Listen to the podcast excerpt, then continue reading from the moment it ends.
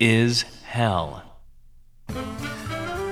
Live from the United States, where the law is far too often the crime, this is hell. The poor suffer the most. The poor sacrifice the most. The poor put the most at risk, whether it's during economic crisis, environmental crisis, public health crisis, or even political crisis. The poor are always the ones who pay the most. The poor lead the most precarious lives, yet when a crisis arises, when it finally hits, they are the ones left most vulnerable. The recently passed, and as our guest today will argue, historic Inflation Reduction Act does help the poor, but not to the extent it was supposed to. However, making concessions with opponents of the bill, a $15 an hour minimum wage, and a child care tax credit that could have had a positive and direct impact on the lives of the poor, those were cut, which played a role in ensuring the act's passage. In fact, it's easy to argue that the treatment of the poor in the United States is inhumane, as again our guest will argue later this morning. But when we live under a system that incentivizes the imposition of suffering upon the poor, which leads to profits so the already rich can become more wealthy, is it any surprise that suffering continues seemingly unabated? Considering all the suffering imposed upon the poor, you would think there would be some sort of, I don't know, national campaign fighting for their rights, fighting for their humanity. In a few minutes, we will talk to someone who is part of the leadership of that campaign theologian, ordained minister, and anti poverty activist, Reverend Dr. Liz Theoharis. She will be on to discuss her Tom Dispatch article, No More Sacrifices Mercy Makes Good Policy. Liz is co chair of the Poor People's Campaign, a national call for moral revival. At their website, poorpeoplescampaign.org, it states In 1968, Reverend Dr. Martin Luther King Jr. and many others called for a revolution of values in America. They thought to build a broad fusion movement that could unite poor and impacted communities across the country. Their name was a direct cry from the underside of history, the Poor People's Campaign. Today, the Poor People's Campaign, a national call for a moral revival, has picked up this unfinished work. From Alaska to Arkansas, the Bronx to the border, people are coming together to confront the interlocking evils of systemic racism, poverty, ecological devastation, militarism, and the war economy, and the distorted moral narrative of religious nationalism. We understand that as a nation, we are at a cru- critical juncture that we need a movement that will shift the moral narrative, impact policies and elections at every level of government, and build lasting power for poor and impacted people. You can follow the Poor People's Campaign on Twitter at Unite the Poor. Liz is also director of the Kairos Center for Religious uh, Religions, Rights, and Social Justice at Union Theological Seminary in New York City, which is committed to building a movement to end poverty, poverty led by the poor. Liz is also author of Always With Us What Jesus Really Said About the Poor, and We Cry Justice Reading the Bible with the Poor People's Campaign. You can follow Liz on Twitter at Liz Theo, L I Z T H E O. I am your bitter, blind, broke, gap tooth radio show, live streaming, and podcast host, Chuck Mertz. Producing today is Dan Hill. Dan, anything new by you? How have you been, sir? Not a whole lot. We've been decluttering around the house, which is good. I'm an eccentric. I ride Chicago's rich network of alleys in search of, you know, goofy Stuff. furniture and consumer electronics and I bring it into the uh, apartment with no real exit plan. so now I'm using my bicycle for good instead of evil, taking stuff to Goodwill. Uh, Why aren't you a tenant in the building where I live where everybody is a hoarder? We just got rid of one hoarder, and now the second and third worst hoarders in the uh, building still remain. The- everybody in my uh, building does the exact same thing. So, Do you count yourself among those? No. hoarders? No, no, no. no, no, I keep kind it of was. I kind of was, but then once uh, bed bugs hit Rogers Park in the late uh, 20 teens, I was do it. I was like, I do not want to have anything that I you know find out in the alley to be brought into the house anymore. So decluttering. What do you do with your stuff when you get rid of it? Do you just put it in the alley, or are you taking it somewhere? Some stuff does, you know, like go the circle of life route and just return to the alley. Uh, but yeah, no, I took a, I have a made a bicycle trailer. So I went up to Evanston. I was, I was printing up the 30th, 30th issue of my comic, at the the copy room in Evanston, which is great. Your uh, comic book again is 50 Flip Experiment, and people can find it at 50flipexperiment.com. Yep, up on Dempster, and then I went um, a little west and I dropped stuff off, at off at Goodwill. So Yeah, so that's basically what we've been doing. We've been leaving it over at the Salvation Army, even though I do not approve of their militant policies. You know, I was in the Salvation Army one day and I actually heard the workers referring to each other by military rank. that's pretty funny. That is very funny and very kind of creepy.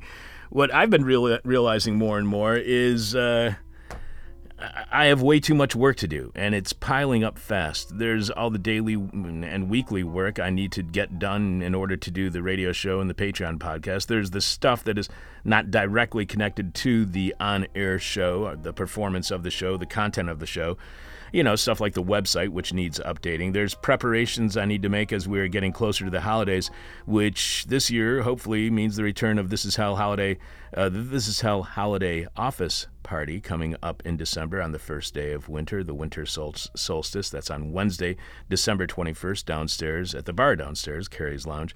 Uh, but that's in just a little over two months from now. Even though it seems like the holidays are always very far away, they seem to be lurking in the distance like a specter. Then there's the many holiday celebrations with family I need to prepare for, and on top of all that, my home kitchen and bathroom were in desperate need of repair when we moved in, and it has only gotten worse. And we moved in 18 freaking years ago, so it's really bad right now, embarrassingly so. Plus, now that the uh, hoarder has moved out from our the first floor of our building, we have to get the common areas in order. In fact, between now and New Year, my uncommon law wife and I already have every weekend booked but three, which is ridiculous. So I'm seriously thinking about taking a week off from work so I can get caught up on all my freaking work. And aside from work, there's my own personal health care. I still have not seen a dentist since the beginning of the pandemic because mine retired, and finding a dentist right now is as hard as finding a veterinarian. And not that I need to see a vet, although there's nothing wrong with a little deworming every so often. It can be rather refreshing. But my cats do need to see a vet. And despite it being three months since the final procedure, my three months of surgery, that laid me up this spring and summer, I still have yet to have a post op checkup, which is required to make certain everything's working like it's supposed to. So, yeah, taking a week off from work so I can get a whole bunch of work done, that sounds pretty good. Dan, other than me considering doing exactly that, not working so I can get caught up on work and my own health care, please remind us what is this week's question from hell for our listening audience? This week's question from hell is Despite climate change, as well as all the fear, hatred, violence, and disease that permeate our world today, what currently makes you happy? Do you have a uh, answer for this week's question from Al that you can share with us later on today's show? Yeah, I'll share it a little bit later. All right, sweet. The person with our favorite answer to this week's question from Hell wins your choice of whatever This Is Hell swag you want the This Is Hell t shirt, the tote bag, the face covering, the face mask, the coffee mug, the trucker's cap, the winter beanie or toque if you prefer, as well as the This Is Hell Guide to the 21st Century flash drive featuring dozens of interviews from the 2000s. You can check out all of our mer- merch right now by going to thisishell.com and clicking on support, where you will see all the ways you can contribute to completely listener supported This Is Hell. Remember, without you, we got nothing, so thanks to all of you for your support. Special thanks to SLS, who recently showed their support and picked up a red trucking cap, a women's cut This Is Hell t shirt, the This Is Hell Guide to the 21st Century flash drive, and some subvertising stickers. Thank you, SL, and thank you for the very kind personal message you recently sent as well. It really meant a lot to me, but I will keep that off air. You can leave your message or your answer to this week's question from hell at our Facebook page, facebook.com slash this is hell radio. You can tweet it to us at this is hell radio, or you can email us during today's show at thisishellradio at gmail.com. But we must have your answer by the end of today's show when we are announcing this week's winner. Following Jeff Dorchin in the moment of truth, during this week's moment, Jeff promotes the new slow bile movement, which sounds gross, and I have no idea what it means. And now a word from our sponsor, and as we are completely listener supported, our sponsor is you. We do not take any commercial endorsement money. We do not make enough profits to be a not for profit. So we need your support. We got an email from the aforementioned SLS who writes Hi, Chuck. I've noticed despite your invitation for criticism, both constructive and destructive, everyone whom who writes is, has constructive feedback. I thought I'd step up and fill the gap. Consider remaining, renaming the show This is Heck. Lots of love, SLS. Uh, so thanks, SL, uh, for the support and the uh, scathing criticism. I'm shocked, shocked, I tell you. I'm very disappointed and uh, really upset at your suggestion. But again, Thanks for all your amazing support. You too can email us at chuck at thisishell.com, DM us via Twitter at thisishellradio, message us via our Facebook page, and if you do, we'll likely read your message on air, whether it's constructive or destructive criticism or a guest or topic suggestion. Remember, if we have your suggested guest on air, we will thank you personally during that interview. Coming up, the Reverend Dr. Liz Theoharis on the sacrifices and risk imposed upon the poor in the United States. Dan will be sharing more of your answers to this week's question from hell. Again, this week's question is despite climate change, as well as all the fear, hatred, violence, and disease that permeate our world today, what currently makes you happy? We will also tell you what's happening on this week's Patreon podcast exclusively for subscribers at patreon.com slash this is hell, which streams live and is podcast shortly after at 10 a.m. on Thursday mornings. Jeff Dorchin will be delivering this week's Moment of Truth, and we'll tell you who we have scheduled to be on next week's show or not. All that coming up here on This Is Hell, your eyewitness to grief. Yes, this is hell. The way we treat the poor should be considered inhumane, but it's not. The fact that our system insists upon burdening the poor with unnecessary risks and forcing the poor to make even more ra- uh, sacrifices than they already have made so the rich can get uh, richer, I mean, that's just simply cruel. Here to help us have a better understanding of why the poor in the U.S. face such cruelty, and maybe, just maybe, what can be done about it. Theologian, ordained minister, and anti poverty activist Reverend Dr. Liz Theoharis, is on to discuss her Tom Dispatch article, No More Sacrifices Mercy Makes Good Policy. Welcome to This Is Hell, Liz.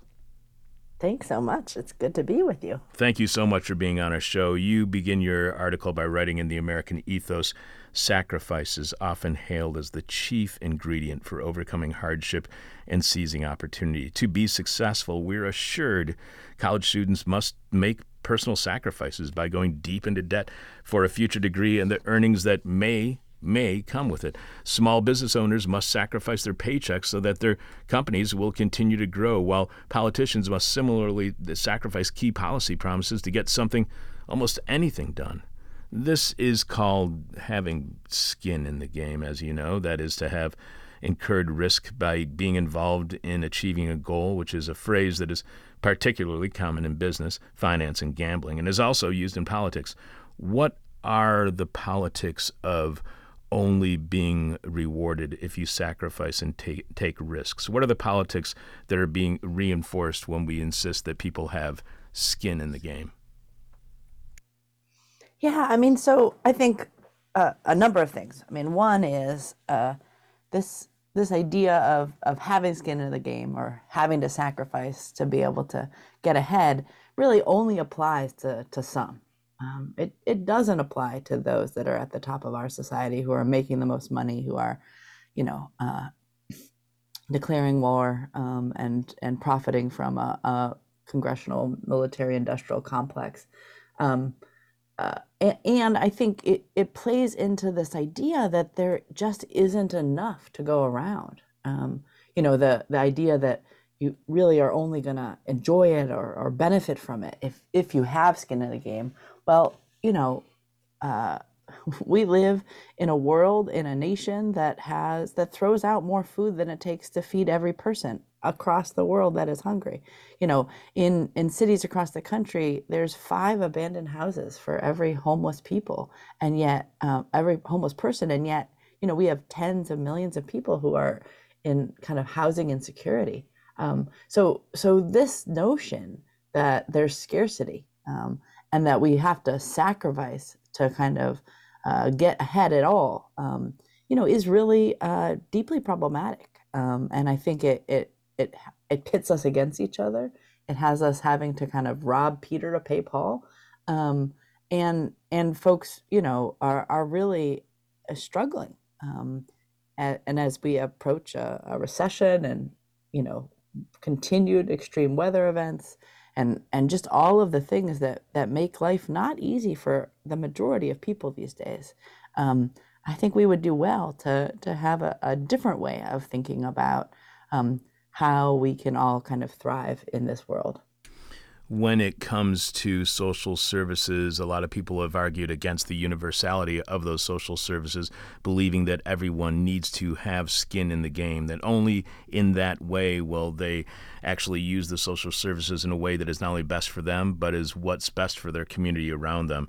Is having skin in the game, is that kind of thinking, is that part of what might be called an inequality belief system, if you will? And does that impose on the poor? Less access to social services. Well, I mean, I definitely think um, we have massive inequality uh, going on. You know, before the, the pandemic started, uh, we as a nation had gotten used to people dying from from poverty. Um, you know, about 250,000 people a year in the richest country in the world, the United States, um, die from from poverty and inequality. Um, which is about 700 people a day. And, uh, you know, what we saw in the first year, two years of the pandemic were, were a number of pandemic era programs that, that actually did put forward some of that more universality that you were just speaking to. Um, we had things like the child tax credit. Um, there were surely people that were excluded, um, but it, it was a more universal program and it really benefited a lot of people. Um, we had um, you know the stimulus checks and other kind of pandemic unemployment insurance and we had you know the forgiveness of PPP loans and and all all different different programs that actually were were about you know trying to to you know a, attack this problem of inequality. And and what we found you know if we take something like the child tax credit um, was that that really served to be a lifeline for so many um, especially poor and low income people. Um, and, and tens of millions of people uh, actually uh, you know, benefited. More than 10 million people uh, went above the poverty line for, for just a couple of months, basically, as, as the child tax credit you know, was, was in place. Um, and then once our politicians decided not to extend it, not to make it permanent, um, you know, uh, kind of fell prey to to these to this constant kind of debate about deserving and undeserving and and universal programs and and programs that lift from the bottom so that people can actually you know thrive in this society. Um, that threw once once the child tax credit was ended that threw 4 million kids at the stroke of a, a pen um, right back below the poverty line. Um, and so it means that we, we, we can see that there are programs out there, there are policy solutions out there that actually do um, make an impact and make a significant impact. And yet, uh, we seem to find far too few politicians who are willing to actually, you know, pass those policies and, and do what's what's there, um, what the solutions are um, to to address these these issues. And, and, I would say that this idea that um, universal programs, especially programs that are aimed at lifting people in poverty um, uh, into more economic stability, that this benefits for sure the the families that are living in poverty, but that this actually has an impact on the whole of society. Um, you know, for every this, this nation, um, this country, United States spends or wastes, loses uh, $1 trillion every year because of child poverty. Um, and we would save actually $7 for every uh, dollar spent um, actually eradicating child poverty. Uh, we would save money. Um, if we were to raise wages, um, that minimum wage were to, to go up, uh, you know, 300 and 68 billion dollars would would enter into the economy and that would benefit you know those mom and pop shops uh, those bike places those small businesses in the community. And so it's actually the reality that um, investing in in poor and low income people and investing in social programs um, actually benefits everybody. But but we have uh, uh, you know a lot of propaganda out there right now that that seems to tell us otherwise but it's not true. It's just um, you know lying to us and, and keeping us uh, uh, thinking that there are no solutions to these problems where the solutions are here and at hand and, and are actually uh, incredibly beneficial to everyone. The aid that was distributed at the height of the pandemic, the point was to alleviate suffering. And as you point out, it did. It did actually work in alleviating suffering.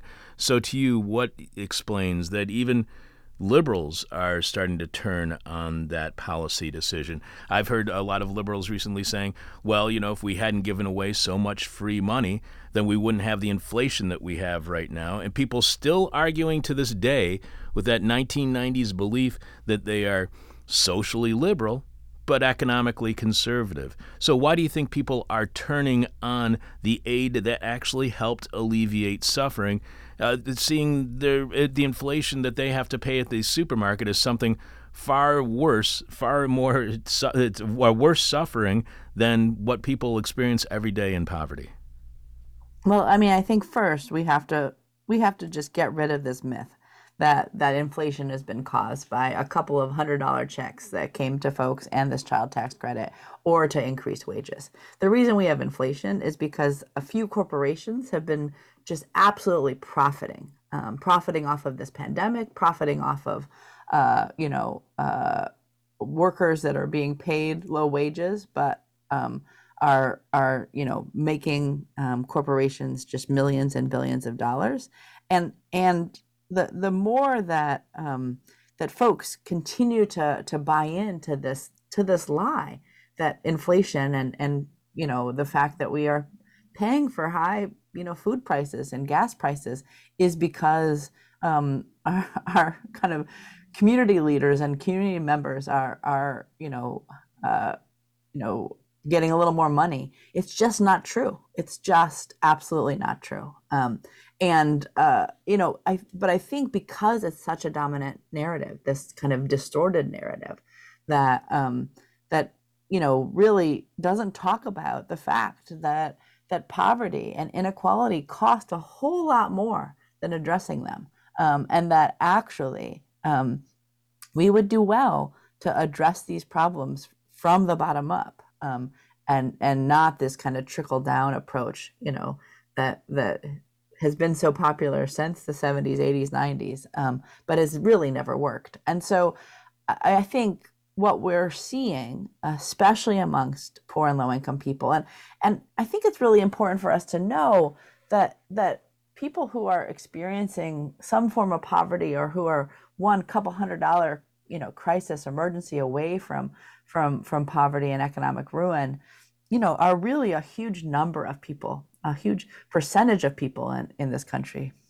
You know we did some work in the poor people's campaign a national call for moral revival and worked with some policy folks and economists and found that, you know, if we use the census data about the supplemental poverty measure, actually um, there's 140 million people, 43.5% of the US population who are poor and low income. Um, and so that's that's not some small group over there. I mean, that's that's almost half of the country, um, and and and any nation that has almost half of its people you know, in some kind of economic precarity um, is not a strong and vibrant nation, um, especially when we have these kind of programs that that could address. And and so, you know, I think we've seen in in recent months, um, you know, going back to the kind of stereotypes and myths that have been put out for for many decades now that really blame people for their poverty and say if people just worked harder or prayed more or had fewer kids or you know, made better decisions, um, that then that's how folks would get out of, up and out of poverty when when actually there are these strong social programs um, uh, that that work that really have an impact. Um, and and so I think we we we would do well to to get away from those those myths um, about who is poor and why people are poor, um, and these ideas that you know we we have to attack these social programs that actually, you know, lift the burden of poverty and inequality um, away from from people and and actually make um, make life better for everyone. that that just made me think about you know why is it so attractive to some? Why do why do so many want to blame the poor who suffer while uh, corporations get record profits? And so, I was just thinking, is it because if you are critical of corporations, then you're anti-capitalist, but if you're not, uh, but if you're supportive of the poor, then you're anti-capitalist? Is it because of uh, an unwillingness to have any kind of criticism whatsoever of the market? Is that what leads to the poor, uh, the attraction for some to blame the poor instead of corporations for their price gouging? Well, I, I definitely think that the the politicians and and kind of corporate leaders out there that are are spreading these lies about um, about how uh, we can't just afford to actually address poverty and that you know people are deserving of the kind of um, situations that they're in. Um, you know is backed by a lot of money. I mean i'm thinking about someone like joe manchin out of west virginia a state that you know has a lot of poor and low income people um, in it um, and some of the highest um, rates of poverty um, in the country uh, who keeps on on doing things like including you know attacking the child tax credit and and other kind of social programs by saying you know that people are gonna you know use that money to buy drugs and uh, you know making these uh, you know statements about how there need to be work requirements and and means testing you know like uh, you know making sure that that folks fit the the qualifications. Um, uh, and again, uh, this is, I think, to serves to to distract from who really is uh, making a killing off of off of poverty and inequality and, and doing really well. Um, but I don't think that someone like Joe Manchin gets to the position where he's attacking the child tax credit just on his own. I mean, he he economically um, benefits. Um, in fact, you know, once the Chamber of Commerce had a sense of of what uh, uh, important role Joe Manchin could play, um, blocking voting rights, blocking the child tax credit, you know, blocking um, real environmental protections. Um, uh, they started paying him a whole lot of money, and, and I think we see this across across the board with a lot of our politicians, where um, you know folks make money off of uh, you know saying that the system is working. Um, and and those that that dare to challenge um, you know a society that again you know has the wherewithal has the resources to really address these issues um, you know uh, uh, are still still keeps on blaming um, poor and low income people for for not just their poverty but for all of society's problems. You were mentioning a quarter of a million people dying of poverty every year. How much are we aware of the deadliness of poverty? Do we not do as much as we should when it comes to addressing poverty because we are simply not informed? We're not aware of the deadliness of poverty? I think that that is 100% the case. I think that um, it's, it's not going to take education alone, but I think that if our society had a better sense of, of the depth and breadth of poverty and the reality of, of how much poverty kills, um, I think uh, we we might be in a different position. Um, but but instead, for the past fifty years, you know, the word poor became basically a four letter word, and and we didn't talk about poverty, and we didn't. Um, and, and so we kind of demonized and stigmatized and um, individual individualized people um, for for you know not having enough to to feed their kids or to have adequate health care or um, to have you know decent housing or be able to pay their their water and utility bills. Um, and and so you know for for decades now we've had public policy that um, punishes um, uh, poor people um, and and makes it actually harder for people to to get up and out of poverty um, than than uh, than not. And so I, I, think to to to also look at at the kind of deadliness of, of poverty. I mean that that quarter of a million people who are dying from poverty. Um, uh, when we look at you know the the numbers about who has passed away in this um, pandemic, um, you know, uh, between two and five times uh, the number of poor people from poor counties in this country have died from COVID 19 than richer countries, uh, richer counties, excuse me, um, where uh, instead of being a great equalizer, um, uh, COVID 19 has actually been a poor people's pandemic. Um, and, uh, and so, on top of us already being accustomed to and comfortable with, you know, 700 people dying a day from poverty, we now have had, you know, more than a million people um, again, uh, a lot of those folks, majority of those folks, two to five times more of those folks being poor uh, than richer, and uh, you know, it just shows that that uh, poor people's lives um, and people of color's lives, you know, do not matter in this society. Because um, if if they did, uh, we we have the solutions, and we we could make different political and policy choices, um, and and we could uh, actually, you know, save save the lives of, of just so many. You were mentioning earlier how some have to sacrifice for success, but then there's others who are born into wealth. If our society is divided into those who sacrifice in order to have any chance of success and those whose success is inherited, how much can taxing inherited wealth reduce these uh, sacrifices for those who are not born into wealth? Is the solution, or I should not say is the solution, to what extent is the solution taxing inherited wealth?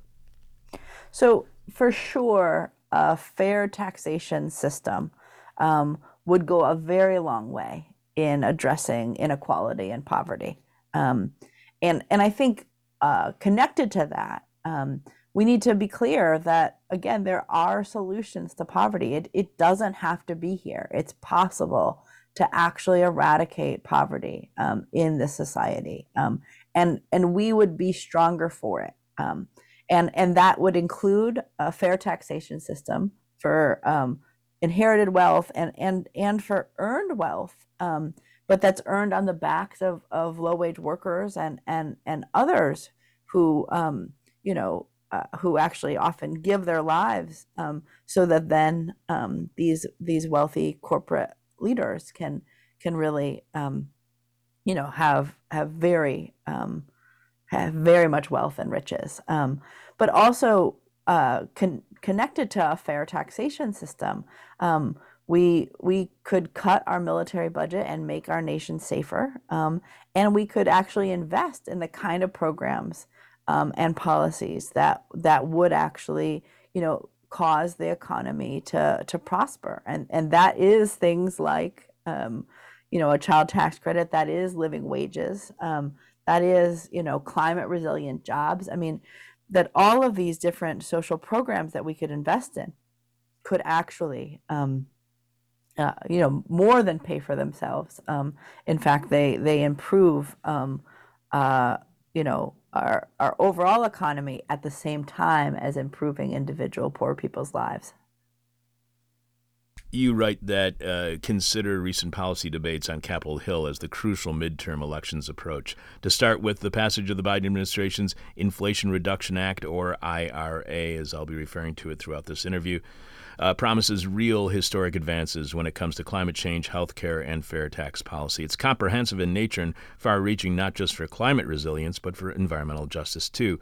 Still, the legislation is distinctly less than what climate experts tell us we need to keep this planet truly livable. You are not the first person, Liz, to be on our show to make such a statement that the so called IRA mm-hmm. is both historic in the way it deals with climate change and at the same time falls well short.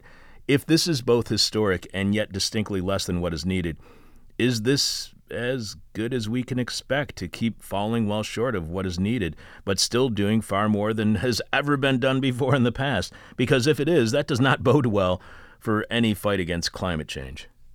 That's right. That's right. And and I think on the one hand, we do have to lift up and celebrate. Um, because you know this IRA would have not passed if it weren't for you know some very powerful organizing that grassroots communities and environmentalists and and and and others have been doing for a very long time. Um, I think uh, you know we, we we have to we have to celebrate that. We have to recognize that because we have to know where these kinds of wins come from. It's not just that they're you know come down from on high from our politicians but it's because you know folks in communities impacted by fossil fuels, impacted by um, you know climate change, um, have been organizing and been calling out um, our society and and and you know political leaders to do something. Um, so we have to applaud it.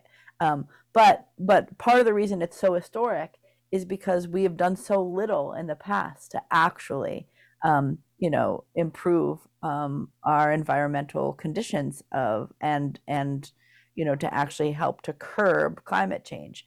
Um, and and as as you said as i say as other guests of yours have said you know it this does not go far enough. Now if we take this as a first step and we you know appreciate um, that that it that it you know it it is a first step then that's great. But but it can't be the final you know answer to everything. Um, uh, it has to be that that it it gets built on and that um, more policies are are passed and that more measures are introduced. Um, and again all of this is possible. Um, and in fact deeply popular. I mean if if we talk to to folks in this country and around the world and in communities um, you know people people are seeing and feeling the impacts of climate change um, and and want and need to to see you know uh, climate resilient policies um,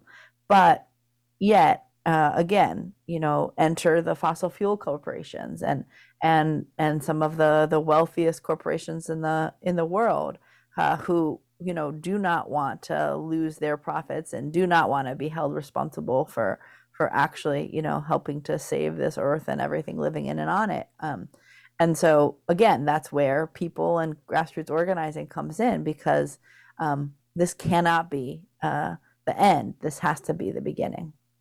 That building upon it is what's really important but one of the things that really concerns me is that because this legislation doesn't do enough then the opposition will say that, well, see, that didn't work. It didn't stop climate change. So that was our one shot at it, and we're not going to uh, do anything else. We can't do anything else about it. It's just throwing uh, bad money or good money after bad. So we just shouldn't continue on this process. How vulnerable do you think that this legislation is based on the idea that it doesn't go far enough, that it will open itself up to opposition and the potential for a lack of building upon this?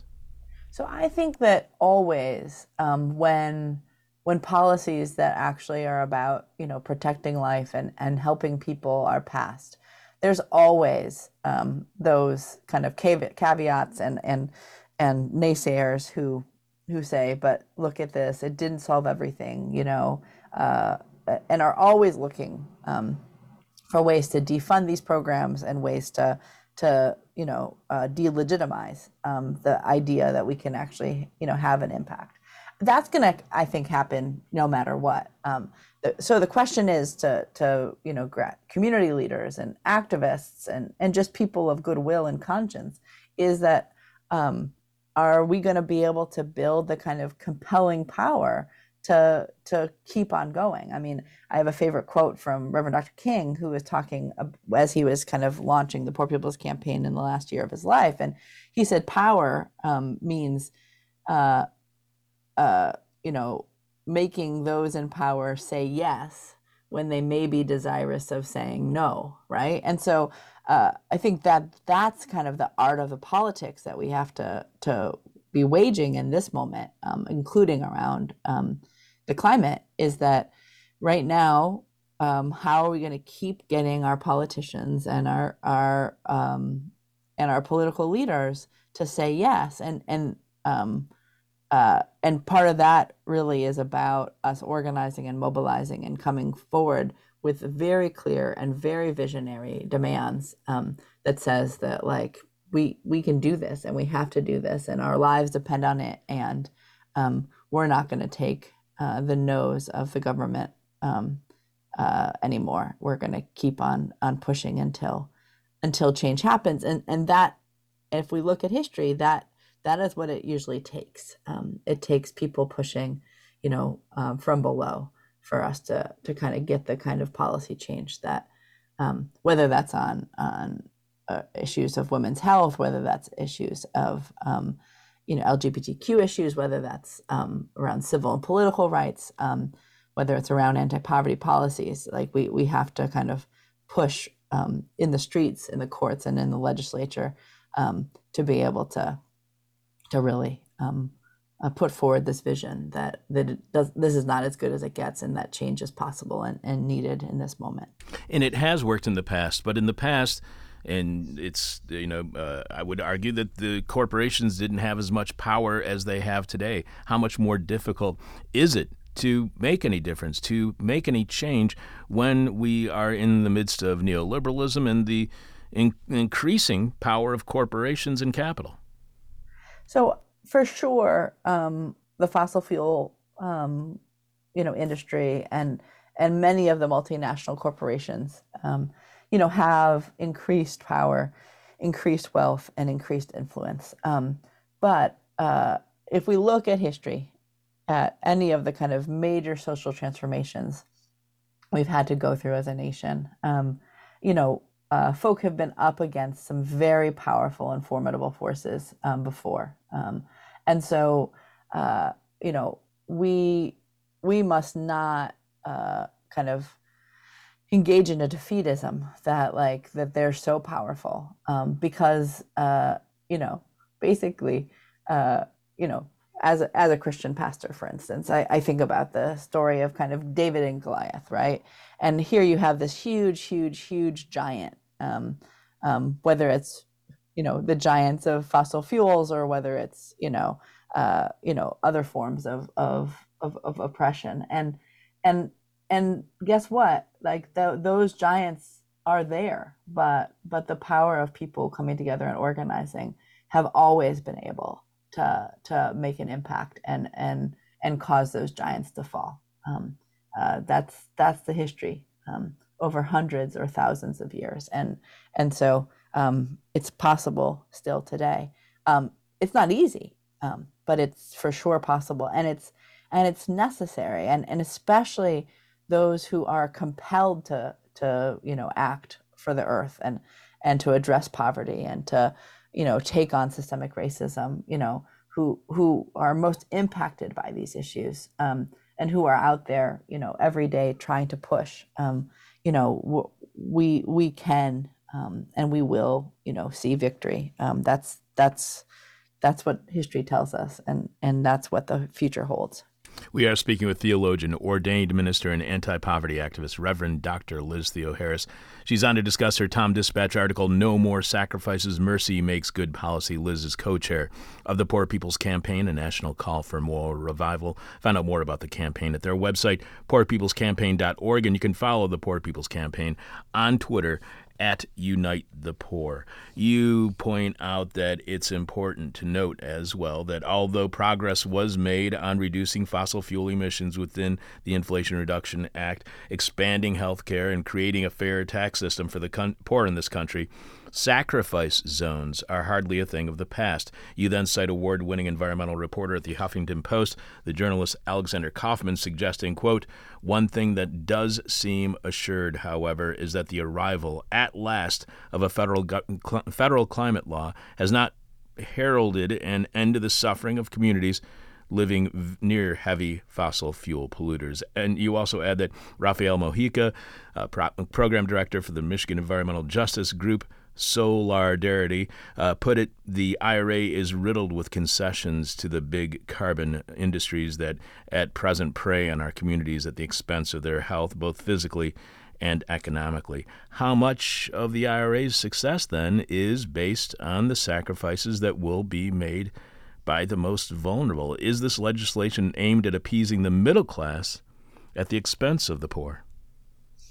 So I think you know, for sure, if we look at, at certain provisions, and I don't know all of it, um, but certain provisions that I am aware of um, that activists and and um, scholars have have made me aware of, uh, that you know, at the same time as you know, curbing um, emissions, uh, they're they're they're still you know in this act um, uh, the ability to to or in fact not even just the ability um, some special provisions to to ensure that that fossil fuel industry is able to, you know, keep on drilling, keep on doing offshore work, um, uh, still getting the permits for for for many of the kind of uh, very very problematic um, uh, environmental, um, you know, and energy uh, investments.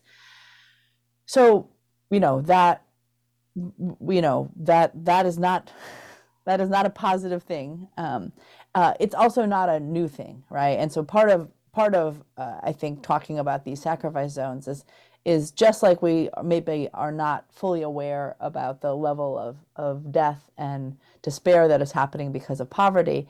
I, am not sure we're always aware of you know the cancer alleys in Louisiana or the you know uh, you know right now folks are maybe hearing a little bit about the poison water in in Jackson, Mississippi, and um, you know the continued actual um, struggles that folks in Flint, Michigan are going through. But you know there are just communities, communities, communities all across this country that have been hurt first and worst by environmental injustice, um, environmental racism, you know, fossil fuel, um, and kind of sacrifice zones. And uh, you know, we we have to, you know, both pay attention to these communities um, and and listen for some of the demands that are coming from them. Um, uh, not just for those communities, but for for kind of policy going forward. And and again, you know, there's there's some very heroic and, and visionary organizing happening in many of these very impacted communities. Um, uh, who who who folks are you know being very clear that that you know they're they're not up for being uh, sacrificed. Um, and that uh, they're going to make sure that they're not silent about um, the kind of death and devastation happening, you know, in so many communities across the country, you know, because of, of climate change, but also because of the fossil fuel industry and and other um, energy um, producers who, you know, are willing to destroy the earth and and people's um, lives and livelihoods, you know, again, just to to make a profit. And so, um, you know, there's there is surely much work to be done, but also inspired by the grassroots leadership, you know, um, that is doing so much of that work across the country. And I asked you earlier, how much do we recognize the deadliness of poverty? How much do we uh, recognize the contributions of grassroots groups, like a couple that you point out, the Flint Democracy De- Defense League and the uh, Michigan Welfare Rights Organization? Whether we recognize it or not, how dependent are we now, with so many slashes to social services, on community groups for issues including public health? That's right. I mean, what we have been seeing again for decades and saw this, you know, in the early in the pandemic and has continued, you know, as as the economy actually, you know, uh, approaches another recession and people are, are suffering without, you know, access to, to many services or, or living wage jobs. Um, you know, is that that communities always kind of fill that gap. And now, it's it's too much of a gap to actually fill, but people are doing heroic work. Um, you know, whether it's um, helping folks with um, food or or housing relief um, and rent, um, whether it's uh, you know folks you know pooling their resources together and either organizing campaigns to to end medical debt or to you know pay for some of the healthcare uh, needs of, of community members. Um, I mean, folks are are doing really important um, you know protesting of uh, some of these injustices that are taking place, making sure that people uh, are aware. Um, and and then also putting forward the kind of real solutions to those problems that they're protesting, and and uh, and you know this is only kind of picking up more um, as as both these climate issues and you know as continued um, uh, police violence and and other forms of violence in our communities continue as as more and more people are thrust into homelessness and and deeper poverty. Um, I mean, I think what we see even right now with um, this kind of labor movement um, resurgence of, of low wage workers organizing in all kinds of different um, you know workplaces across the country is you know again really what's hopeful i think going on right now and and what at least gives me you know uh, uh, a lot of faith that that things could and are um, going to get better. Um, because again, like these community, you know, like what I would say are the kind of real heroes and heroines of our society that we often just know very little about. Um, sometimes they make it onto to you know some little news segments or or there might be an article written or a or a conversation with people, but you know these are the folks that are are really making a difference um, uh, and who are helping to you know show what's possible. Um, and, and imagine if if we were to get the the kind of larger political will of society behind you know those visions and those demands, um, how great things could be. You also point out uh, Oak, Oak Flat, Arizona, the holiest site for the San Carlos Apache tribe.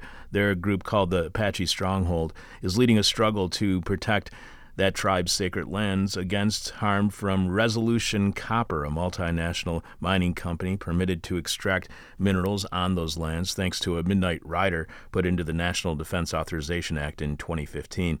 Along with a growing number of First Nations peoples and their supporters, it has been fighting to protect that land from becoming another sacrifice zone on the altar of corporate greed. What would you say to those who argue that it's not only corporate greed, but human need that drives such projects? That in the end, it's not the fault of the corporations, but the consumers for demanding the resources they are extracting, while uh, others sacrifice their land and risk their lives when it comes to environmental hazard. That it's not corporations' fault, but it's all our fault. What would you say to that? How would you respond to that kind of argument? Yeah, I mean, so so when in the case of Resolution Copper um, and Rio Tinto um, and these multinational corporations, um, mining corporations, um, you know what what they're doing in Arizona um, and to this again holiest site of the Apache people, um, uh, it is is not just going to impact the Apache. Um, but they're they're in the process of basically um, poisoning the aquifers for for that whole region, um, and uh, and so so this has this has a a devastating impact um, of just of literally poisoning the people and the communities uh, really um, deep and wide across Arizona and the whole Southwest. Um, it, it, yes, people are consumers. And especially in the United States of America, we are um, uh, used to and accustomed to and, and, and you know, uh, uh, you know, constantly getting the, the newest, you know, technology and inventions and, and, um, and products. Um, but uh, the reality about Rio Tinto and and uh, Resolution Copper, or the reality of you know the petrochemical companies um, in Cancer Alley, or or the reality of of the the auto companies that just you know absolutely abandoned Flint, Michigan, um, is that those corporations you know uh, made a huge profit when they could, and then completely abandoned and and hurt communities when it wasn't profitable for them anymore and that nobody benefits um, other than those corporations from from how they they uh, you know conduct themselves. And so um, you know there are there are some very real human needs out there um, uh, and and and we're going to meet those needs um, a whole lot more if we're able to kind of come together across the lines that have historically divided us in this nation and um, put forward, you know, an agenda that that talks about um, what are really those needs around healthcare, around living wages, around social programs that you know lift people up, around uh, you know uh, climate resilience, around the kind of demilitarization of our communities, around having just immigration policies, and and lots of stuff that that you know are the real issues of our day um, and the real needs that people have. Um, uh, and right now, the way that things are organized in our society um, and the power that corporations have um, makes it uh, very difficult for people to actually have their needs met.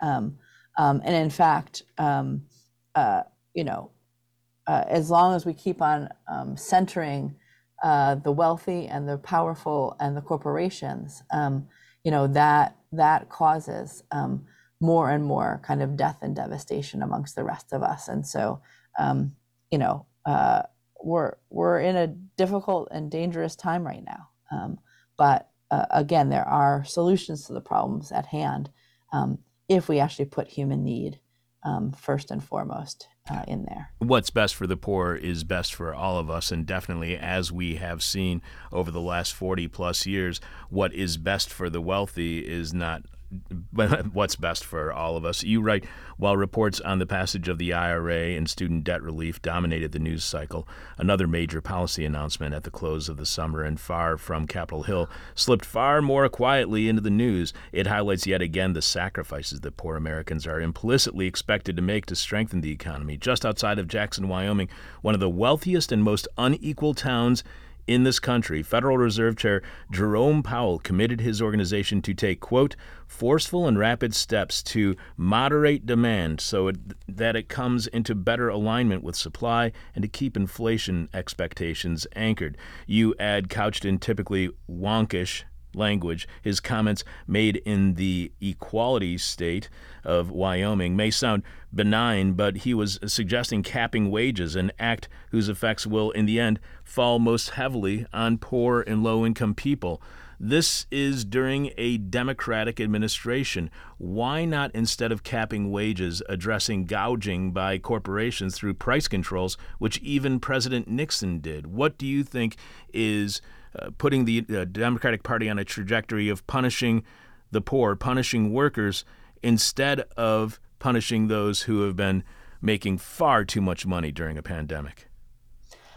Well, I think that you know our our, our system right now is organized to to benefit the the wealthy, and that we have you know both of our political parties that that have really um, gotten away from having to you know, uh, connect with the the needs and demands of of of poor and low income people. And so, you know, again, uh, often the solution at hand when when we're approaching something like a you know problems of inflation or whatever is is to to push the economy you know into a recession um, you know that is not to hurt uh, the corporations and the wealthy it's not to hurt many of the political donors to to both the Democrats and the Republicans. Um, uh, it's it's going to hurt you know uh, our regular people, and so you know in this moment, um, the Poor People's Campaign that I helped to co-chair with Reverend Dr. William Barber, um,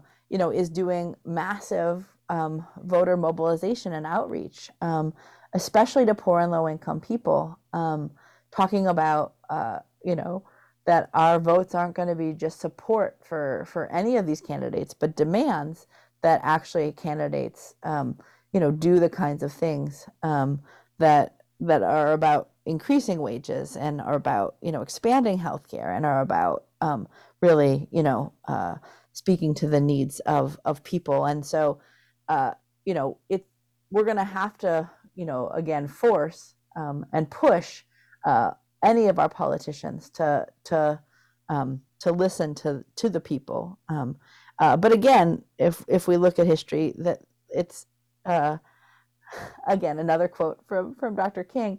He says that it would be the the height of naivete um, for us to expect our politicians to implore us for our programs. Right?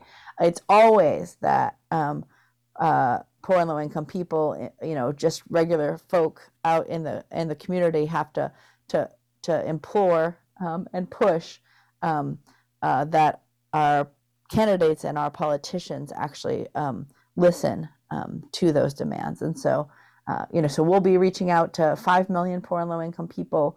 Um, we have already touched millions of folks um, uh, because, again you know, right now, uh, our system, our political system, you know, has has seemed to ignore the the power of of poor and low income people, um, and so we're gonna, you know, really make folk hear us um, in this election and and in the years to come.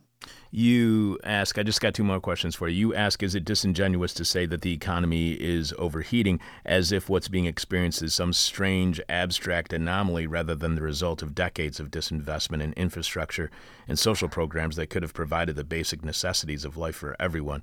We're spending so much because we let infrastructure go for so long. We are finally paying the consequences for short term thinking and slashing budgets to get tax cuts, especially for corporations and the wealthy. A lot of people warned this is exactly what would happen if we kept underfunding social services and infrastructure, and they are mm-hmm. proving to have been correct. Do you think anyone will ever be held responsible for the poor decision making that got us here, that there will be reflection and re examination of the past 40 years and society will correct the error of its ways? Or will there be yet another round of denialism about the destructive policies of conservatism, including by centrist liberals who embrace neoliberalism?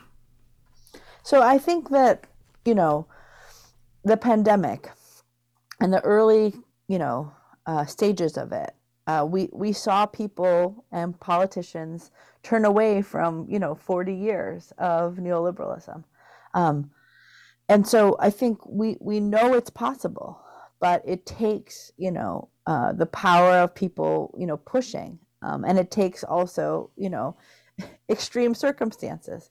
Um, so I I do have faith that we will be able to push forward and um, you know, build up the power and the um, agenda of of regular people. Um, and and I do think we will be able to, you know, do away with a bunch of these failed neoliberal policies.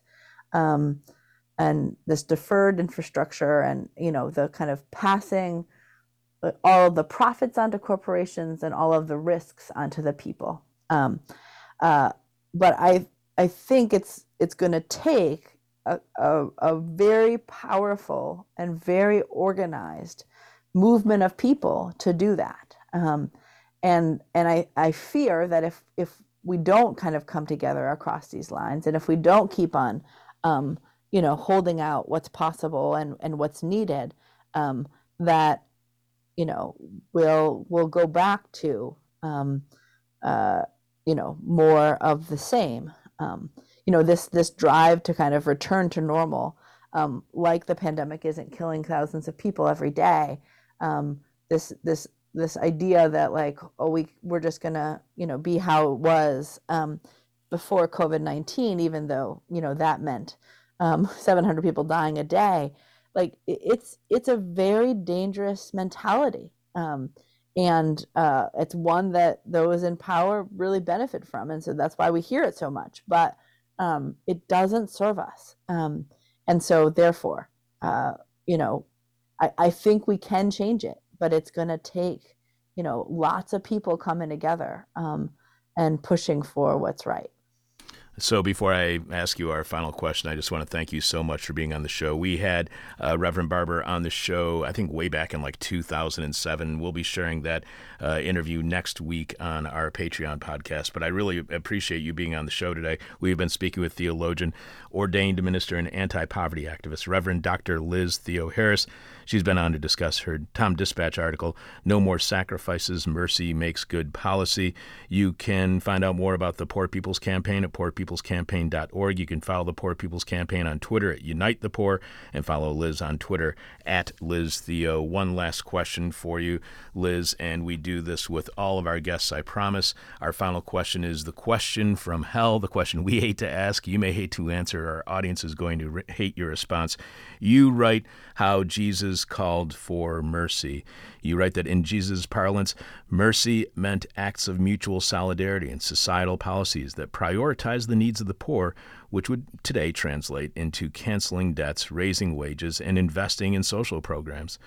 If Christ was about mercy for the poor, how do white Christian nationalists turn that into policies that punish the poor with greater risk and more sacrifice? How bad of a name has white Christian nationalism given to Christianity, and how can that be overcome?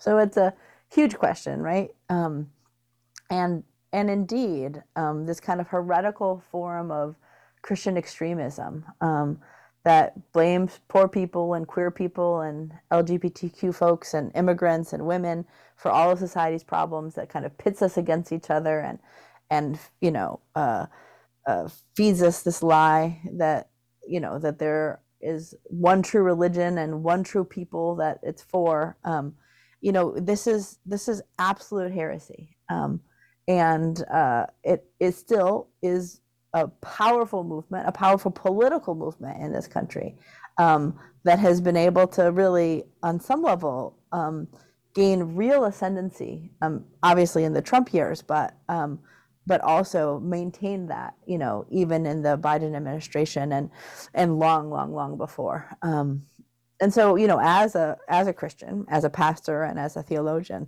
um, and as a biblical scholar, I mean, I I uh, just curl at so much of uh, what what is being said in the name of Christianity these days, because you know, uh, the the opening sermon of, of Jesus when he goes to his hometown in Nazareth. He says, The Spirit of the Lord is upon me. Um, he has anointed me to preach good news, um, good news, evangelion, right? Evangelical um, to the ptochos, those who have been made poor by injustice and structures and systems. And, uh, and so, so anyone that is out there kind of claiming to be a Christian and, and quoting our sacred texts and traditions and, and uh, putting forward an exclusionary, violent um, vision, um, uh, you know, it's it's it's really heresy. Um, uh, and so we we have to challenge that. Um, and even people, you know, people of faith, but people also not of faith, um, but who who see that you know we we need and must demand justice. Um, uh, we we we simply cannot allow for uh, for you know what is defined as the kind of moral values of our day to be um, uh, so distorted um, and for us to allow for you know those that jesus cared the most about uh, to be pushed um, to the absolute bottom. And so uh, you know i i really again have have a faith that that change is possible and that it's up to all of us um, to you know to make it so um, and and so you know surely invite everybody that's listening in to to get involved with with the poverty um, for, with the poor people's campaign and um, you know if you're interested in some of these kind of resources for people of faith um, the Kairos Center that I direct you know has a lot of them on our social media and our website um, because uh, uh, that that is not um, the gospel the good news uh, that Jesus actually came to bring. Thank you so much for being on our show. And who knew that the pre- preaching of D- Jesus Christ uh, aligns, uh, aligns with the kind of Immanuel Wallerstein world systems analysis? Who knew? Who knew that those two things completely aligned? Thank you so much for being on our show. I really appreciate you being on, Liz. And now that I have your email address, count on me annoying you for the rest of your life to get you back on the show. I love it. All right. Well, thank you so much. I hope you have a great one. Yeah, enjoy your weekend that's coming up too. Appreciate it. All right. Be well. Bye. You are listening to God's favorite radio show, Prove Me Wrong. This is hell, and I think I can be proven wrong today because Doc, Reverend Dr. Liz Theoharis didn't say God bless you at the end of that interview. Really kind of disappointed in that. Somebody who has an in with God and all. If what you just heard from Reverend Dr. Liz is uh, on how our system burdens the, uh, for, uh, the poor and forces them to sacrifice the greed of the wealth can be satisfied, if that was in some way enlightening or deprogrammed you from a previously held belief or understanding or made you feel like you actually learned something, or to realize that yes, this really is hell, show your support by becoming a subscriber to our weekly bonus Patreon podcast, which streams live on Thursday at 10 a.m. Chicago time this week and his podcast shortly after patreon.com slash this is hell. Or you can show your support for completely listener supported This Is Hell by just visiting thisishell.com and clicking on support. And we want to thank listener Neil C., who joined us at this year's This Is Hell anniversary and listener appreciation party back in September, driving all the way from Brooklyn, New York to join us. So thanks, Neil, for that amazing commitment to the show. Neil uh, went, went to thisishell.com. He clicked on support and sent along this message. Here's some dollars in case you ever get God on the show because that would be an expensive long distance call. Thanks, Neil, and your support will definitely help us afford that phone call. But it's a lot more expensive than you would think. The problem isn't the call itself, uh, the problem isn't actually getting in touch with heaven. The, the problem is how much time you spend on hold. Who knew? But apparently, God's number is listed. Huge mistake. So any jamoke can call at any time of any day, which leads to a huge backlog of callers. I'm telling you, calling God is like calling the cable or phone company. You might as well uh, put the hold music on speakerphone so just in case God ever does pick up, you can rush over to the phone frantically yelling, hello, hello, while f- fumbling to turn off speakerphone and more than likely accidentally disconnecting yourself with God, which means you got to go through the whole process again. Yep, calling God is exactly like calling the cable or phone company, except the whole whole you know the hold music it's a lot more angelic a lot of harp so if you don't like harp i would suggest you not make that call dan please remind us what is this week's question from hell and tell us how our listeners are responding so far This week's question from hell is Despite climate change, as well as all the fear, hatred, violence, and disease that permeate our world today, what currently makes you happy? Carrie D over at Facebook says, Having clear priorities. Kim G says, My cat purring on my specifically denim covered lap. yeah, you need denim because their claws will go through almost anything else I need a couple layers for my cat. oh do you Yeah, we three is the magic number. Philip A exclaims multipolarity. all right Eric O says T. The aforementioned Neil C says sleep. Mm, over Twitter way, we have some more responses. Remember, we're we're saying things are bad. What makes you happy? Ahmad Salaj says color coding my social justice books. i liked your uh, more brief version of the question Yeah, things yeah, are bad what makes you happy Yeah, how do you get your kicks Yeah. in this crazy world? Frack Lou Elmo says Schadenfreude. all right Text of the matter says, I think all I have left is going to the bathroom. I'm sure they're already working on how to commodify that little Oasis text. I feel like we're already there. Have you ever tried to take a leak downtown? That's you're paying Yeah. you're definitely going to Yeah. be paying somebody is commodifying that already non trivial. yeah Stephen Andrew Shock says, the MLB playoffs. All right. What we got? Rob's Zombie says this question caused a late night existential crisis I hadn't prepared for. The most hellish question in a while. And uh, Stray Shine says commiserating over a coffee. That makes sense. Tangent Girl says cat dog videos, cat slash dog videos. I'm Uh, do they both participate in that? Amalgam. Yeah, maybe. Don't know. Don't know. And finally, uh, Pravo Macher says, I was going to say singing and walking in nature, but then this thread came along. Thank you. the person with our favorite answer to this week's question from hell will be announced after Jeff Dorchin, in the moment of truth, which is coming up, and that person will win your choice of whatever This Is Hell swag you want. You can check out all of our merchandise right now by going to thisishell.com and clicking on support, but you gotta do it right now. You got to send us your answer to this week's question from hell right now. Go to facebook.com slash this is hell radio. Tweet at us at this is, this is hell radio. Email us right now at this is hell radio at gmail.com. Again, we will have this week's winner following Jeff Dorchin, the moment of truth. During this week's moment, Jeff promotes the new slow bile movement, whatever that gross thing is, keeping it real, real deep in debt since 1996. This is hell. And if you want to help us climb out of that debt, you can subscribe to our Patreon podcast at patreon.com slash this is hell. Become a subscriber to This Is Hell on Patreon at patreon.com slash this is hell and get exclusive access to our weekly Patreon podcast, which streams weekly. Makes sense. And his podcast shortly after at the same place. Patreon.com slash this is hell. On Thursday's Patreon, I will be talking about an another another important day in my life that is approaching, and that is the anniversary of my relationship, whatever you want to call it, with my uncommon law wife, my non-wife, the anniversary of me being her unhusband or unsband. If you will, and a lot of people won't use that word. So I'll not only be revealing exactly how long we have been together, the kind of information you just gotta keep behind a paywall, like I did with my age when talking about my birthday on Patreon earlier this month. But I will also be revealing my secrets of a successful or sort of successful relationship or whatever it is that we have been involved in for so many years. It, it's the do's and don'ts, the wish I had nots and the won'ts, and everything in between.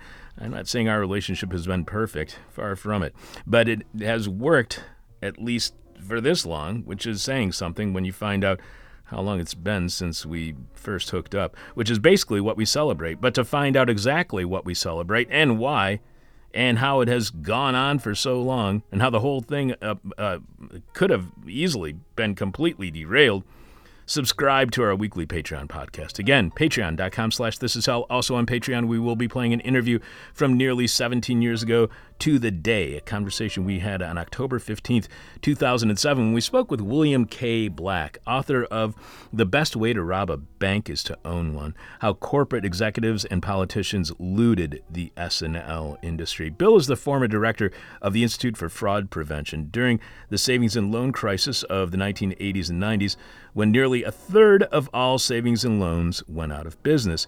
As the TV journalist Bill Moyers described the situation, William Black accused then House Speaker Jim Wright and five U.S. senators, including John Glenn and John McCain, of doing favors for the S&Ls in exchange for contributions and other perks. The senators got off with a slap on the wrist, but so enraged was one of those bankers, Charles Keating, after whom the uh, so-called Keating Five were named, he sent a memo that read, in part, "Get Black, kill him dead."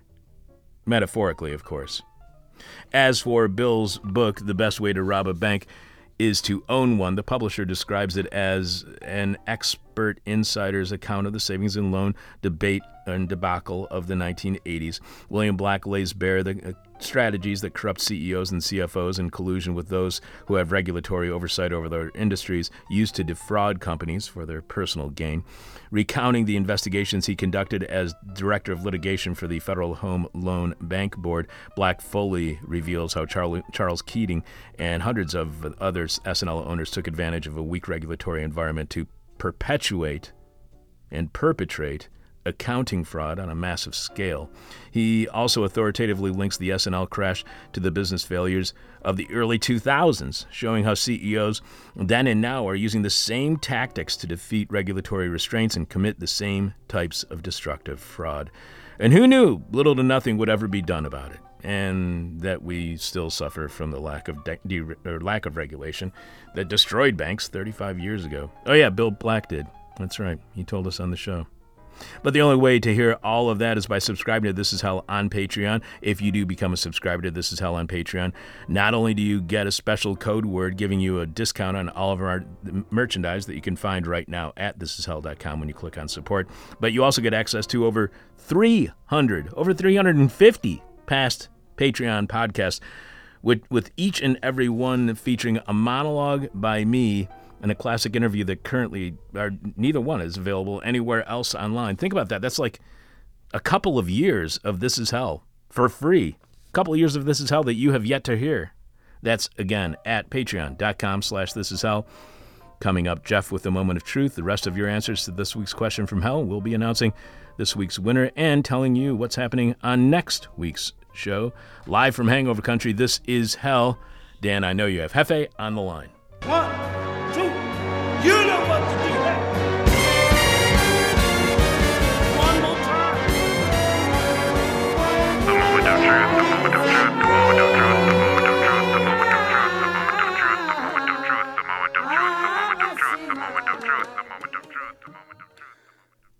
The slow bile movement. As if I inhabit some perch on a lofty peg, I often encounter behavior intended to lower my peg level. The battle of peg altitudes is a continual, playful obsession between friends in Hollywood and, in various degrees of overtness, most places where people are friends. Perhaps due to my arrogance, I well deserve to have my dignity slashed. Why should I, a failure by all measures that count, a liability and a burden to all, be allowed to nurture within my soul a thing as precious as dignity? Do I not understand that among the prized rewards for being a meritorious human being is the simple right to exist? Do I not on a daily basis witness the casual disregard with which human beings who have not merited a home are left to the bullying of police and the abuse of the elements? What right have I to my opinions, to express them, to hold them? By what effort have I earned anything I possess at all? Do I believe that merely by existing I ought to be accorded the courtesy one wouldn't give a, a crumpled Powerade bottle on the shoulder of the highway? By what graciousness of anyone's heart should I be allowed to live? I have gathered to me no family, one in the competition for love partners, a contest by which one's intrinsic worth is measured. I have no employment. My writing and art are barely appreciated and certainly do not earn me a lot of money. Wealth, of course, in this milieu of shallow fashion called Hollywood is another mark of the worth of a person. I once had an industry insider tell me in relation to a mutual acquaintance, he can't do anything for me, so why should I continue being friends with him?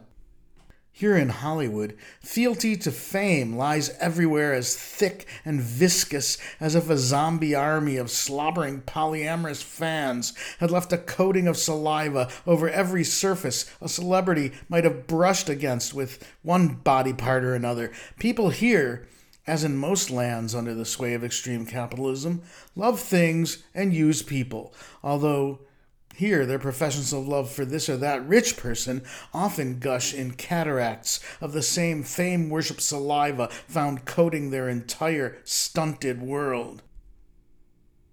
I must qualify all this by admitting to having encountered a great deal of generosity here, as well as integrity and artistic excellence. Most of it has been inextricably mingled with less stomachable features of human behavior, naturally.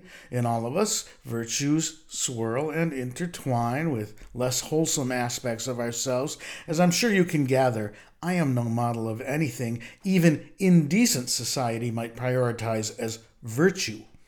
I am petty, shiftless, unattractive, ill tempered, unjustifiably arrogant, foolish, stubborn, selfish with my time and affection, and suffer from sleep apnea, which I desperately want to spell apnea for pretentious reasons. Whatever crumbs of virtue I may inadvertently have maintained are trampled under the rampaging hippo herd of my myriad more obvious faults. I even despise myself.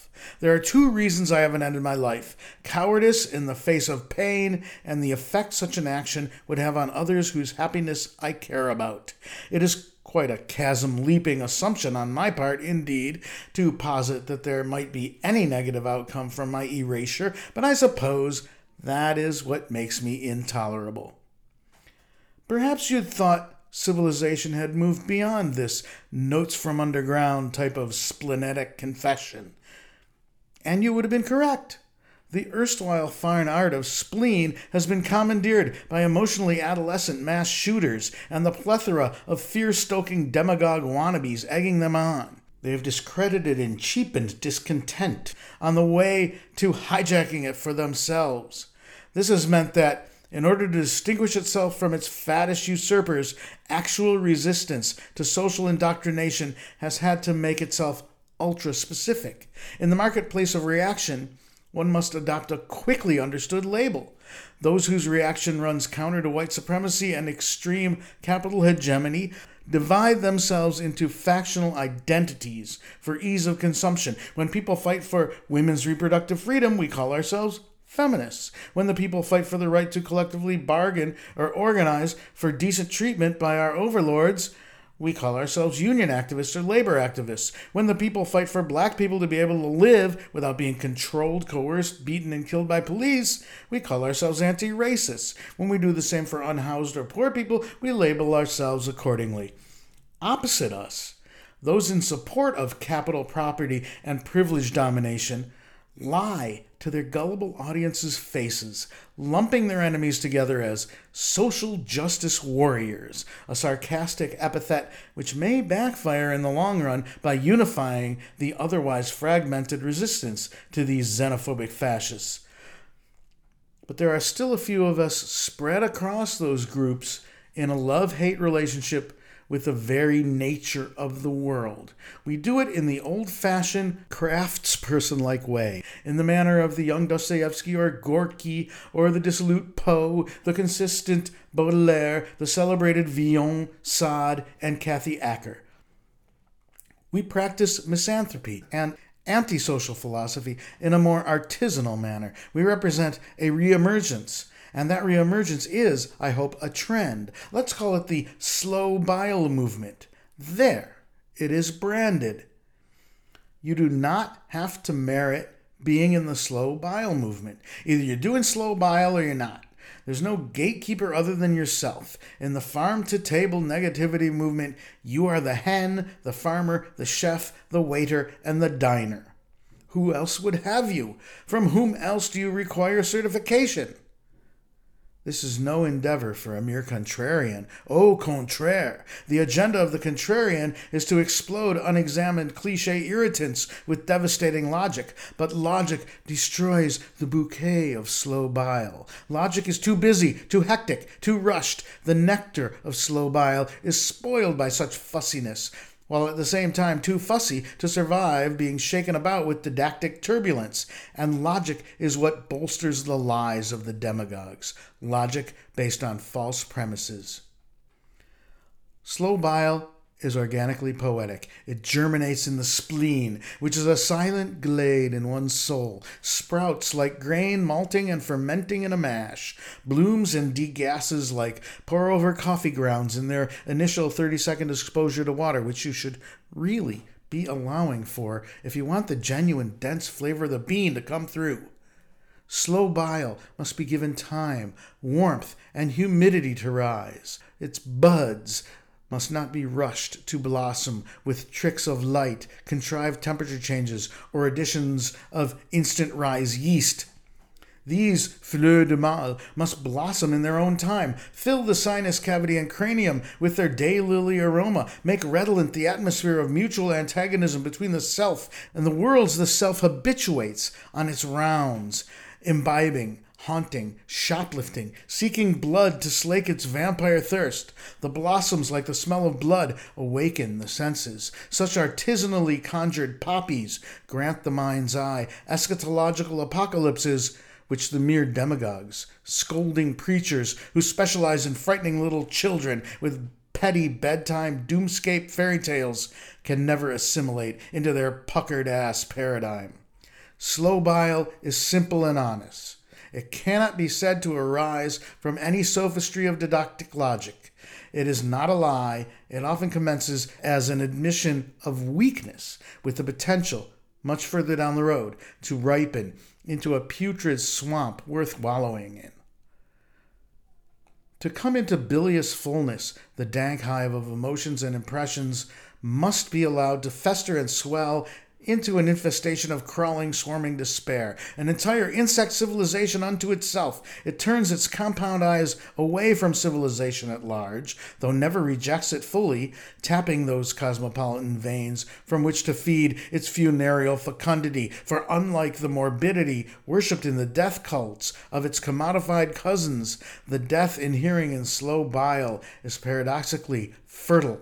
Demise is renewal. While it rots, it grows, a fetid cloud bearing aloft newborn worlds, destined to rain down the plagues of consciousness, of fire, of blood, of frogs, of locusts, of worldly attachments, of life itself upon an earth denuded and raped by her ravenous exploiters in their money lust, their egotism, their shallow, brittle vanity. That vain looking glass can have no other fate than to shatter into jagged shards that must ultimately open their admirers' arteries and bleed them out.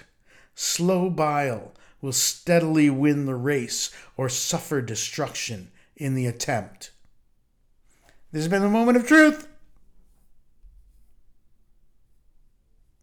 Good day. This is Hell Office Hours, our weekly meet and greet. That's actually a drink and think happen every Wednesday downstairs at Carrie's Lounge, 2251 West Devon Avenue in Chicago's West Ridge neighborhood from 6 p.m. till 10 p.m. You are going to be in town here, I know in Chicago, visiting friends as well as in Michigan, uh, seeing family. So, uh, do you know, is there a, during your, in, looking into your itinerary, is there a Wednesday where you will be joining us for office hours? I hope to be there next week. Oh, all right. So, on So the like, I come in on the what now? 19th. On the 19th. I fly in on the on Tuesday the 18th. I'm going to get up early, come in from Oak Park on the train, on the green line and the red line and the 155 bus and end up right in front of Carrie's Lounge. Sweet. And so you, and you'll be here. Show up. Awesome. I'll be there, and then I'll either take a nap or wander around and come back for you know when it's drinking time right and thinking time. And drinking and thinking time and meeting and greeting time, too. So, Oh my uh, if, goodness, I can't wait to meet if people are listening on our to our world broadcast premiere, which happens every Saturday morning, that's going to be next Wednesday on uh, uh, October 19th. Jeffy will be joining us during office hours and come by this evening, as I believe the journalist Kari Lydersen, who recently was on the show to talk about her New Republic article on the historic reparations program in Evanston and whether that is reparations or not. I believe she's joining us this evening. So looking forward to seeing Kari this week and seeing you next week at uh, office hours, Jeffy. Excellent. I look forward to seeing everybody. I wish Dr. Reverend Liz was going to be there. She was great. Yeah, she was really great, and it reminded me of Cheri Honkala and uh, her work that she does for poor people as well in the what's it called, the Kensington Family Workers Movement. I can't remember exactly what it is in Philadelphia. So look up Cheri Honkala, H O N K A L A as well, who helps out the poor. So there you go, Jeffy. All right. Until I'll next do time. that. Until next time. Didn't weren't you listening? Stay, I can't stay beautiful. I'm repulsive. stay beautiful. Oh my god, a guy at coffee yesterday. Yeah.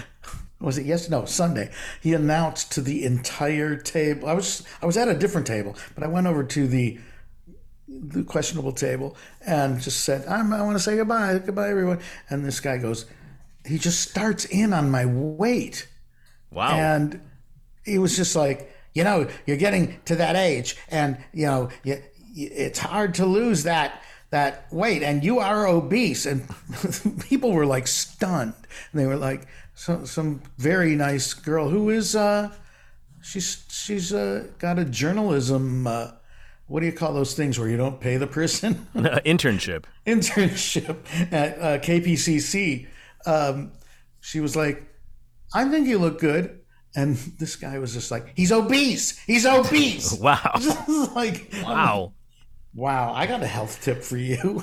Keep your mouth shut. exactly, you Lu- Lucas piece of crap. All right, Jeffy, until next week, stay beautiful, my friend. Uh.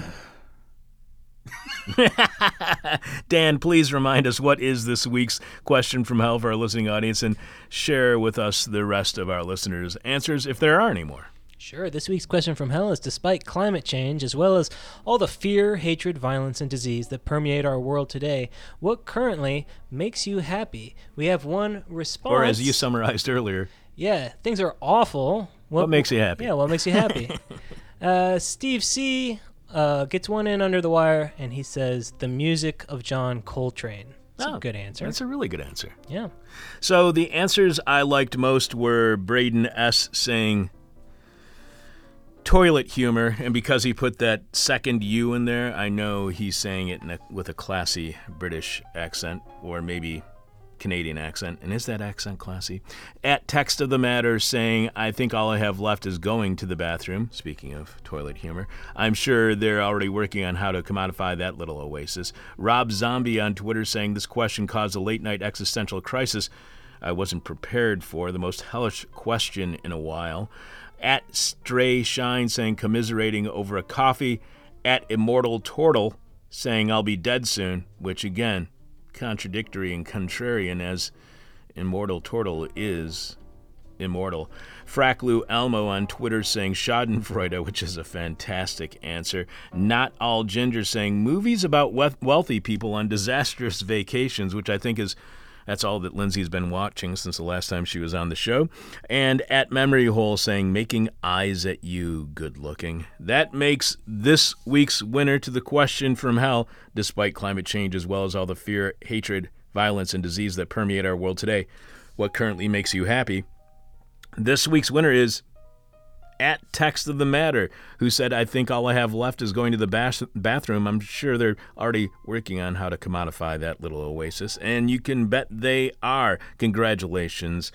At Text of the Matter, you have won your choice of whatever piece of This Is Hell merchandise you want. All you have to do is send us an email telling us which piece of merchandise you want, and we will get it in the mail post haste. My answer to this week's question from hell well, uh, despite climate change, as well as all the fear, hatreds, violence, and disease that permeate our world, what currently makes me happy? Eh, Well, it's the subject of this week's Patreon podcast at patreon.com slash this is. And that is what makes me happy is my girlfriend. And we are celebrating our anniversary, which I'll be telling you the secret of keeping a relationship going for, well, I'm not going to tell you how many years, although it is an impressive amount. You will have to be a Patreon subscriber to hear why and why not our re- relationship has been so successful or not, at least from my selfish point of view. And I'm certainly not going to have my girlfriend review what I'm going to be writing for tomorrow's Patreon page. Uh, monologue because I don't want to get in a fight. But my girlfriend still makes me happy despite the horrors of the world that surround us. And it's likely not only her, but, you know, love in general, love for family, for friends. In fact, that's likely the only thing that makes me happy. That and the stupid radio show, which I'm doing right now, and I do love to do. Thanks to everyone who sent in an answer to this week's question from hell. Dan, unfortunately, I have no freaking idea who will be on next week's show.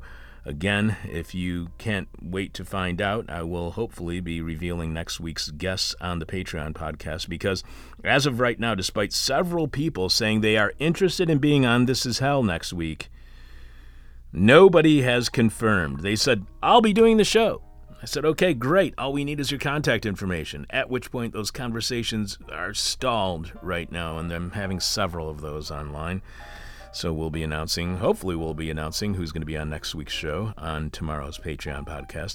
If you ever want to know what's happening on the show, and you, a great way to do that is with the Patreon podcast. Not only do I tell you uh, news about the show that we haven't released to our entire listening audience, but stuff that's going on behind the scenes on the show as well. Thanks to this week's producers, Dan Hill, Lindsay Gorey, and Richard Norwood. Thanks to Sebastian for helping with this week's show, Sebastian Vupper. And congratulations again to Seb and Chloe and everybody here at This Is Hell wishes you the best in your married life, which you will be celebrating this weekend. But again, if you want to find out how to have a happy unmarried life, you got to subscribe to this week's Patreon podcast. Also, thanks to Jeff Dorchin for another moment of truth. Thanks to Ronaldo Magaldi for this week in Rotten History.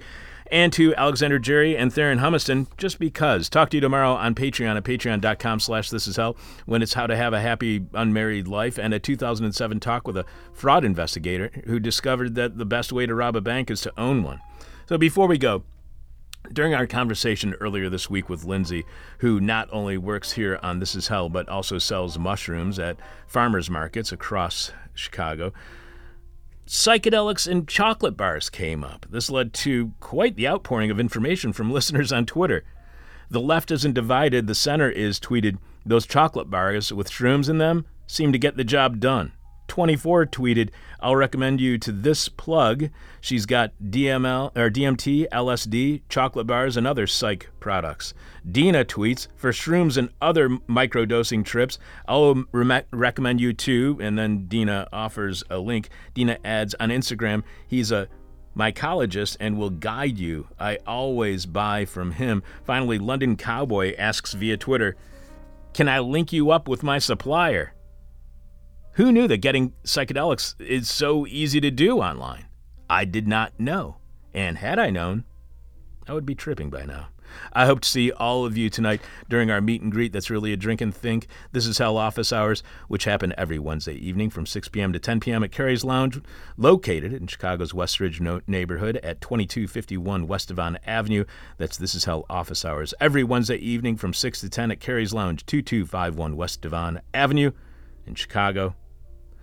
I'm your bitter, blind, broke, gap tooth radio show podcast live streaming host, Chuck Mertz. The only way to get over all of the problems that we've introduced to you on this week's set of shows is by sitting down in the lotus position, turning your palms towards the sky, and focusing on that burning white dot in the middle of your forehead, and then saying the simple words Everybody's stupid. My demon is on my butt. Ah. My demon talks to me in profanity like a sailor. And my demon tries to knock me down. And my demon tries to put me on a hell ride. Thank you for listening to This Is Hell. For more interview hell and to support the show, visit thisishell.com.